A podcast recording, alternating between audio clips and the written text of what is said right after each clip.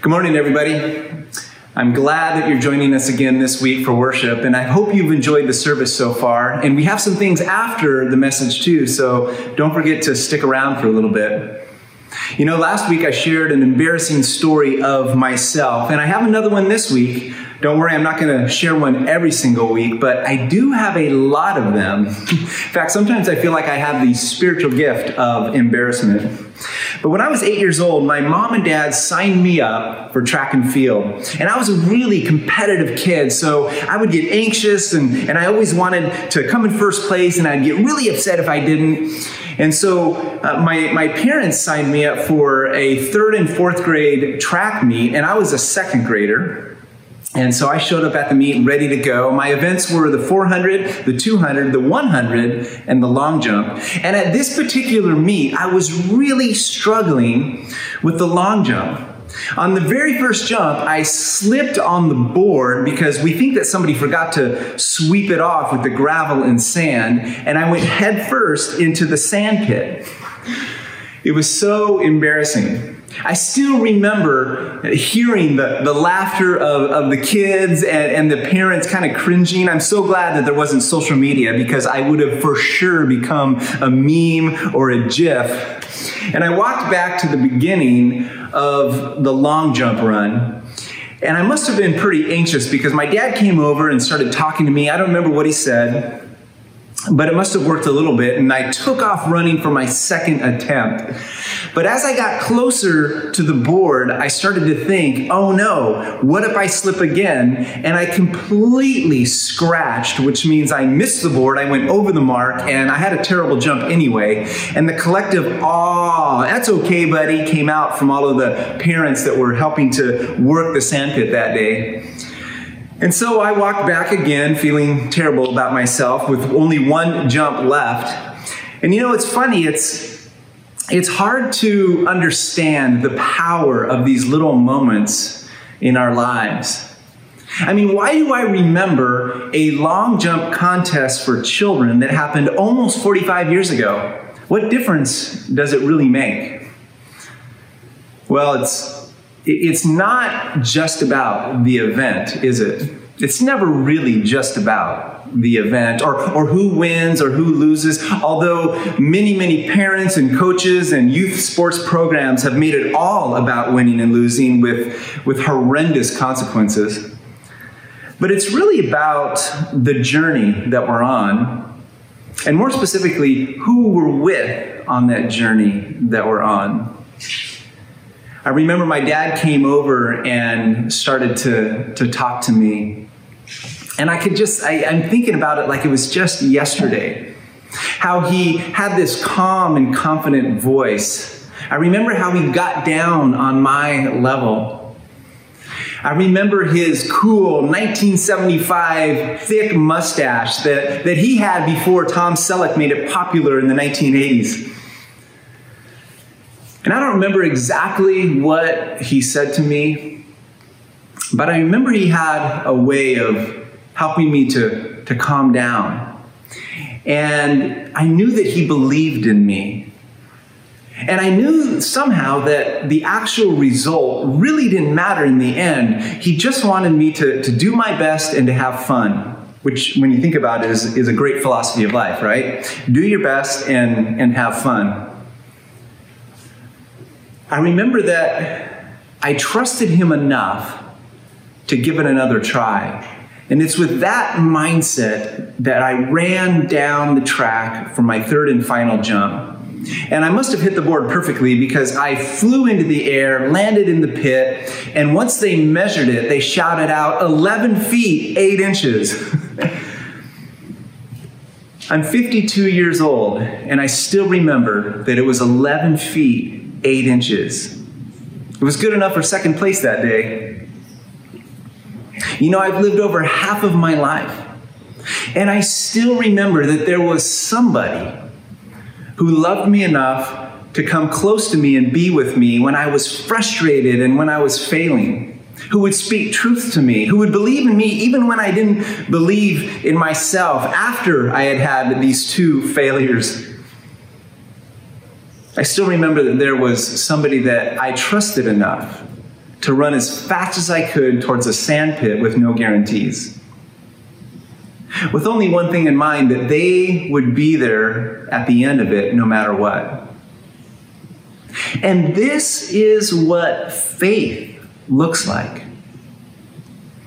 In the New Testament, the book of Hebrews, chapter 11, says that faith is confidence in what we hope for and assurance about what we do not see.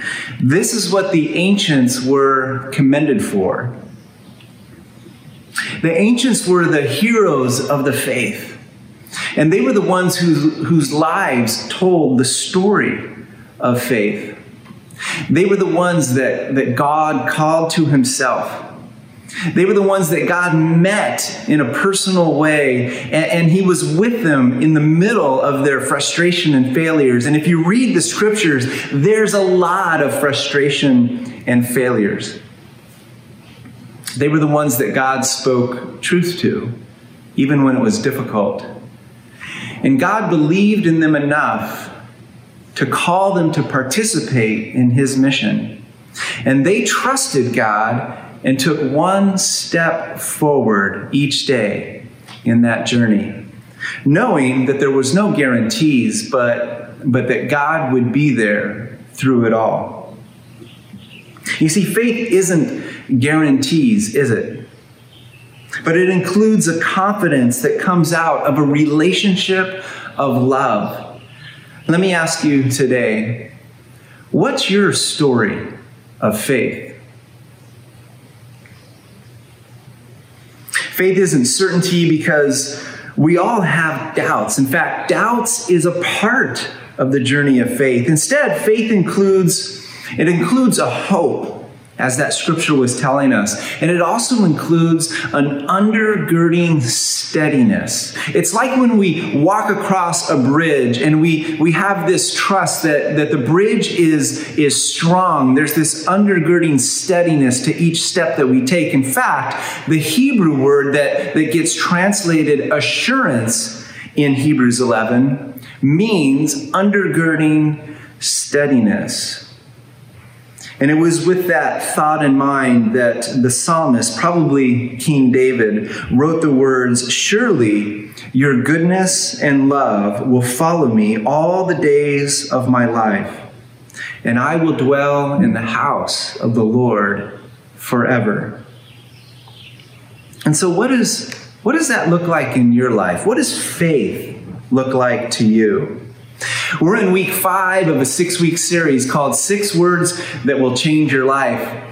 And we've been taking this slow walk through this old friend, Psalm 23. And the next word, or really the next theme that emerges out of this psalm, is the word faith.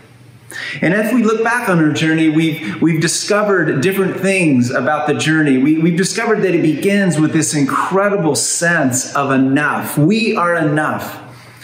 God is enough. There is provision and there is peace and there's restoration. And then there's this incredible call on our lives to participate in his mission. And so we move into action. But we know that the journey's not it's not safe, is it? And so we all spend time usually multiple times in some sort of valley, the valley of the shadow of death. But we know that we can hold on to an incredible hope in that valley because God is with us to comfort and to guide. He never leaves us alone. And as we emerge, we emerge with this sense of honor because we are anointed for this mission of love, a mission of love that actually includes loving our enemies. And this is the abundant life. And as we move on from there, God continues to follow us as we go. And today is also Palm Sunday, and so traditionally Christians from all around the world celebrate this day as Jesus entered into Jerusalem 2,000 years ago. Jesus would come from the town of Bethany and this area called Bethphage, and he would come down from the Mount of Olives towards the eastern gate of the city. And when he did, he was riding on a young donkey, and people were throwing coats in front of him, and they were waving palm branches, which, which both would have symbolized kingship and authority as Jesus was writing, I have to, uh, I have to sense that he was probably feeling both joy and sorrow at the same time. Because if you read in Luke 19 how the story goes, the people are crying out and they're saying, Hosanna, which means, which means Lord, save us. And, and they're quoting these Old Testament psalms, the, these, these ancient songs that they were used to singing that had become these messianic promises and prophecies that one day the king would come. And so they're singing this out to Jesus. In fact, later on, when the gospel writers would write these stories, they would remember that in the Old Testament book of Zechariah, chapter 9, it said that your king will come to you humble, riding on a young donkey. And they saw this the, as the fulfillment of, of all of that. And you know, the Pharisees were there too, and they, they told Jesus, hey, make all these people stop singing this to you and shouting this to you. And Jesus says, hey, if they don't do it, then the rocks are going to cry out. And there had to be this sense of this, this was a divine moment.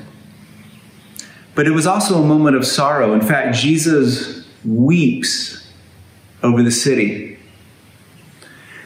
And he weeps because they didn't recognize truly who was among them or the moment that was at hand.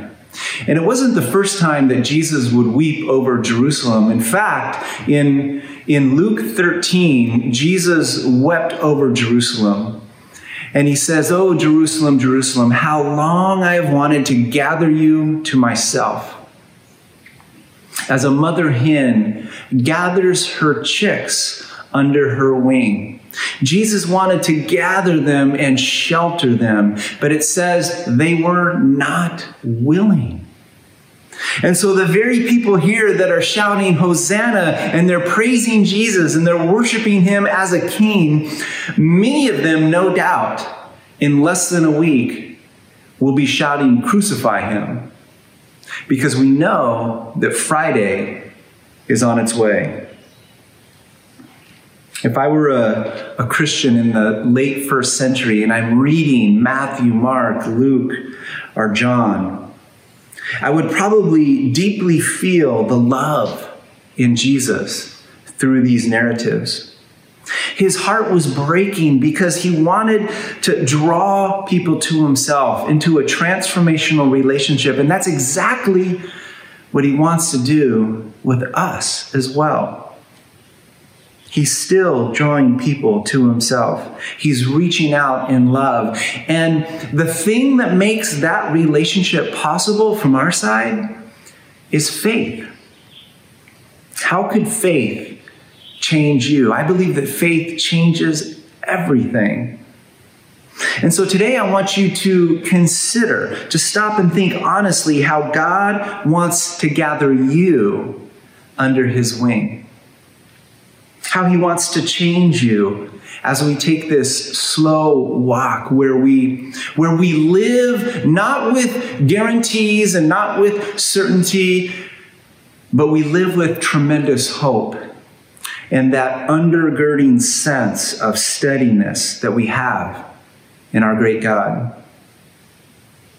And this is also why Hebrews goes on to say that without faith, it's impossible to please God, because what pleases God is that relationship with you. As we come to Him and we allow Him to transform our lives, God is overjoyed. And it's a relationship that never stops growing. There was somebody else who entered Jerusalem that day, but they didn't come in through the east gate. They probably came in through the west gate. And maybe if it wasn't on that day, it was certainly sometime that week. But this person didn't ride a young donkey. they rode a war horse. And they didn't come humble and meek, they came to show incredible power and dominance and control. They didn't come to bring peace, but they did come to make sure that nobody got out of line. They didn't come through the east gate, they came through the west gate. You see, at some point during this week, the governor of Judea, Pontius Pilate, who lived in Caesarea by the sea, would travel with military might 55 miles to Jerusalem during the Passover festival. And he came to make sure that nobody got out of line because it was it was these types of seasons that that some people would get filled with with a religious zeal. And there were insurrectionists who who wanted to spark some sort of demonstration or even worse a revolution. And Pilate's whole life depended on him keeping the peace. He was appointed by the emperor to do this and so when he rolled into town, the vibe would have been completely different. And so it's like there's this amazing grand play going on, like a Shakespearean play where you have one king coming in from the east and another king coming in from the west. It's a clash of kingdoms. And it's also a moment of incredible fulfillment. You see, this is the moment that the ancient Israelites were waiting for. This is the climax of their story. They looked forward to this moment. We look back at this moment. God had made a covenant with ancient Israel, and He wasn't going to break that covenant. It seemed like the covenant wasn't being fulfilled, and they, they cried out to God and they wanted God to come and rescue them from their, oppress, uh, from their oppressors. They had gone into exile and they had come out of exile, but they were still not the ones in charge. And so they were waiting and hoping that something would change. But there was this belief there was this concept in the Hebrew culture known as Hesed. And Hesed is it, it's, a, it's a very important theme in Jewish culture. And, it's hard to, to translate. In fact, Bible translators translate the word Hesed in many different ways. Sometimes it's mercy, sometimes it's loving kindness, sometimes it's loyalty, sometimes it's covenant loyalty. But we find this word and this concept all over the Hebrew scriptures, and it's actually the word that David uses in Psalm 23 when he says that love will follow him all the days of his life. What he's saying is God's covenant loyalty, God's faithfulness, and his mercy. They're all going to follow me all the days of my life. In other words, God is not going to let us down in the end. He's going to remain faithful to his covenant even when we are faithless. The New Testament writer Paul would say this as well. He would say, even when we are faithless, he remains faithful because he cannot deny his own character. And so there was this deep trust in the character of God, and there was this deep hope that he would finally show up and rescue him and rescue them. And see, here's the thing. Hesed, this covenant loyalty, it makes the very end of the psalm possible where we see this dwelling, this abiding. In the Hebrew, it's tabernacling. God comes to dwell and set up camp among his people. There was this sense that God was this relational God. And, and, and again, we look back on that and we see this in Jesus. covenant loyalty. That's what made the dwelling possible. And so the encouragement in this series has been to take a slow walk and do some radical self reflection. And one of the questions that we ask ourselves is how are we doing with these different words that we've been talking about? And this week, the question is how are we doing in our faith? And you know, that can be kind of a, a broad question, but, but maybe I can give you some principles to, to kind of help you along this journey. And so let me just give you three ideas that maybe you can wrestle with this week. The first one is this is that when we read the scriptures, it's helpful to read them with a Christocentric hermeneutic which is basically a fancy kind of Bible nerd way of saying that Jesus is the lens through which we read the Bible. and again, so they're looking forward to this moment of Jesus entering Jerusalem. We're looking back, and so we have a vantage point of being able to read the whole scripture through the lens of the life of Jesus the death of Jesus, the resurrection and the ascension of Jesus, and the eventual return of Jesus. Matthew, Mark, Luke, and John, these, these gospel books, one of the reasons why, why they're so precious is because this is where we fall in love with the Savior. I had an old professor when I was in college who said, Never stop reading the Gospels and it's not that they're any more inspired than any other part of the Bible. It's, it's, it's that this is where we see Jesus up close and personal, face to face. And this is one of the reasons why, why every single week, when we've been talking about Psalm 23, we always attach a gospel story to that verse because we need to read Psalm 23 through the lens of Jesus. And when we do, it begins to come alive for us. David said that the Lord was his shepherd, and we look back and we read it through the lens of our good shepherd, Jesus. And so, in your self reflection, contemplate on Jesus, the good shepherd. The second principle is that we all at some point need to give somebody else editability in our lives. I love accountability. It's good and it's useful and it's necessary, but I think editability is actually better.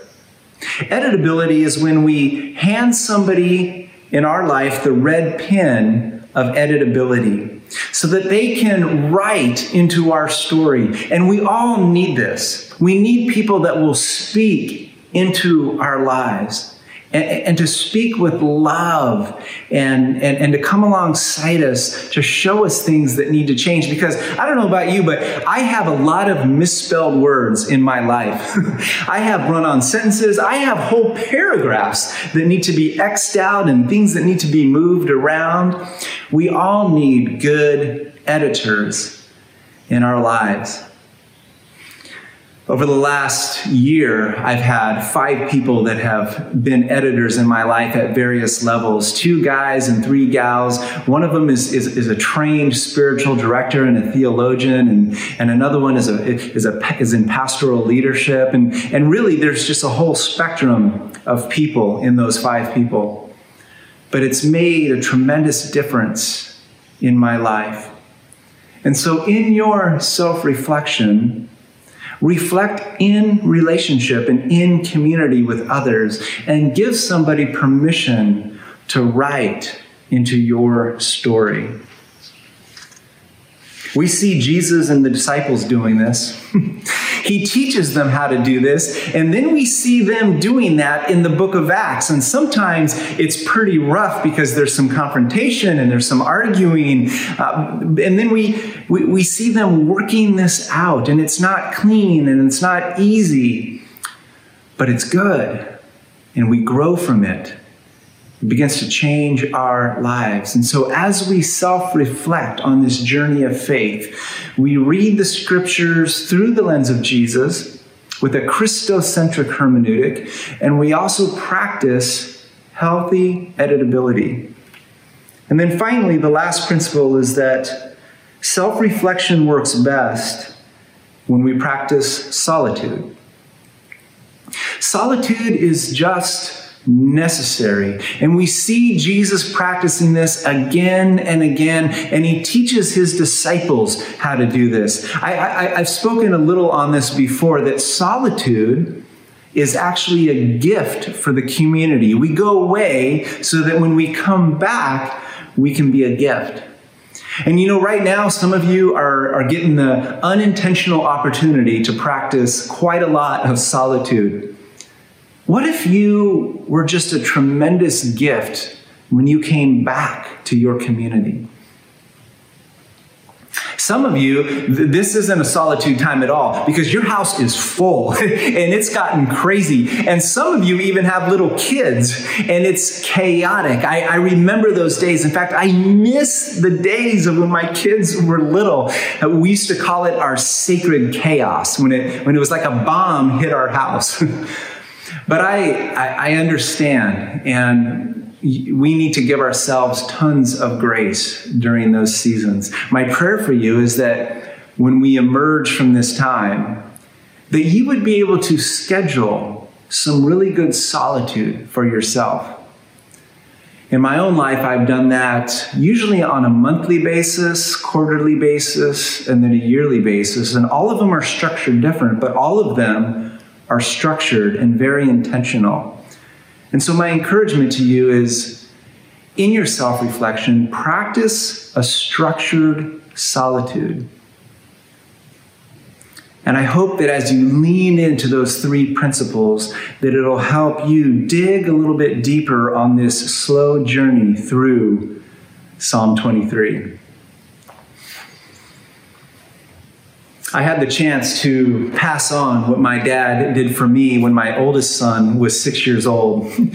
One time we went to this sports store at the mall and they had this huge climbing wall. It, went up way above the second floor of the mall. And he really wanted to do it. And so we strapped him in and he started climbing and he was doing a great job until he got about halfway up the wall. And then he sort of froze and he was looking down and, and, and he started to say, I, I want to come down. And I had gone up to the second floor. And so I was almost eye level with him.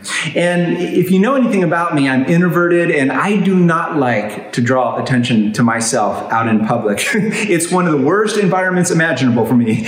But my dad powers took over in that moment.